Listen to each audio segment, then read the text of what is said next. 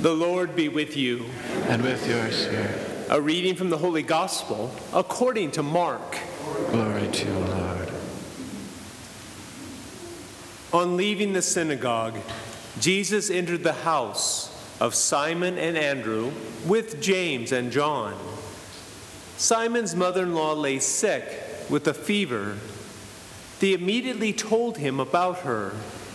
He approached, grasped her hand, and helped her up. Then the fever left her, and she waited on them. When it was evening, after sunset, they brought to him all who were ill or possessed by demons. The whole town was gathered at the door. He cured many who were sick with various diseases, and he drove out many demons, not permitting them to speak, because they knew him. Rising very early before dawn, he left and went off to a deserted place where he prayed. Simon and those who were with him pursued him, and on finding him said, "Everyone is looking for you." He told them, "Let us go on to the nearby villages, that I may preach there also. For this purpose have I come." So he went into their synagogues, preaching and driving out demons throughout the whole of Galilee. The Gospel of the Lord. Thanks be to God.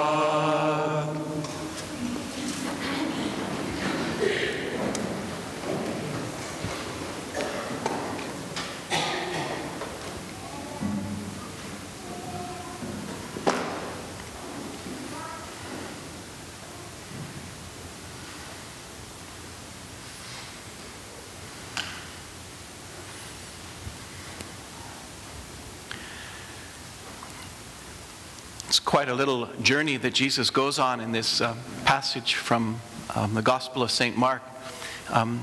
He begins out in the desert with his 40-day retreat, and then he moves into Galilee and Capernaum. He enters the synagogue. He has the great moment of exorcism of that impure spirit in the synagogue, a very dramatic moment.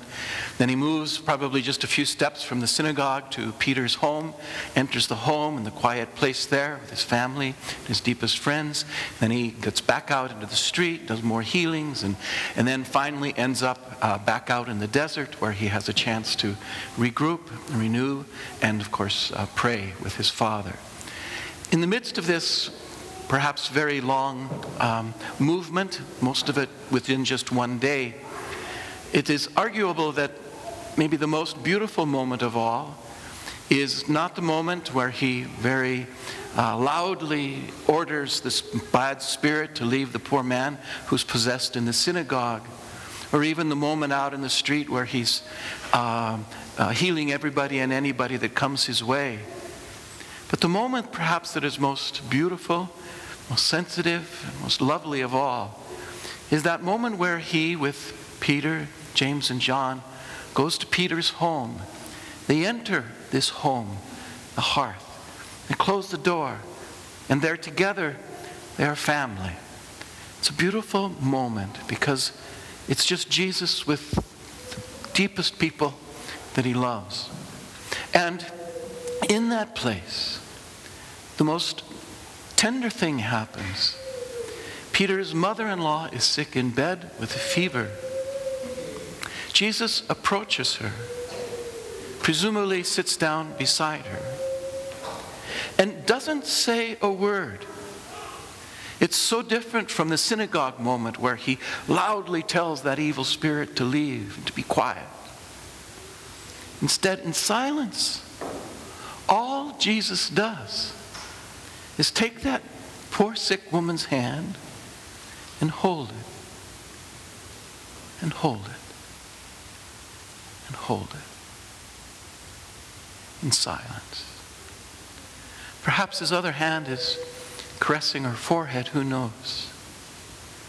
But that quiet, silent holding of her hand, that touch, is all she needs to slowly get better, to return to herself, to leave behind her sickness, and with Jesus' help, to stand up and begin getting dinner ready.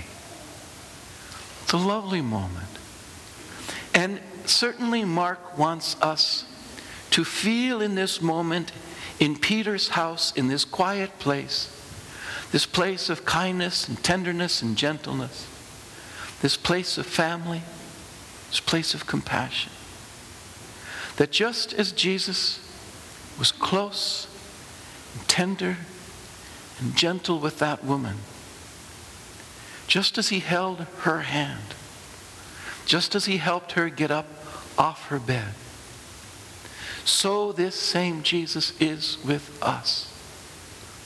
In all of our sicknesses, in all of our weaknesses, in all of our brokenness, whatever that might be in our lives. So often when we're sick or when we're down, we begin to feel very much like Job in the first reading. You know, all life is such a drudgery. I feel like I'm just a slave working under the hot sun. You know, life is just a breath, a wind that passes by. Poor me, poor me, poor me. And what Jesus does is he relieves us not just of the physical stuff, but far more importantly of that sort of spiritual and emotional discouragement, despair, depression that can so often overtake us.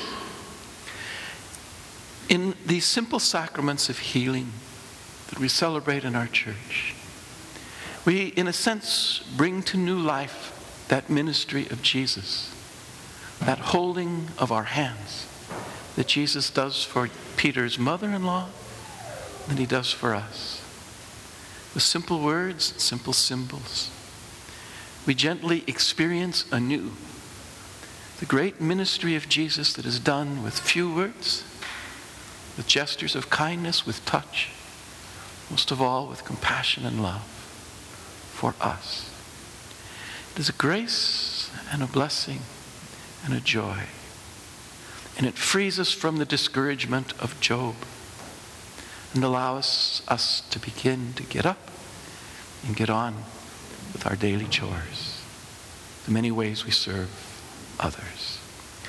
So I invite you to stand and to celebrate with us, our community, this simple and beautiful sacrament of healing.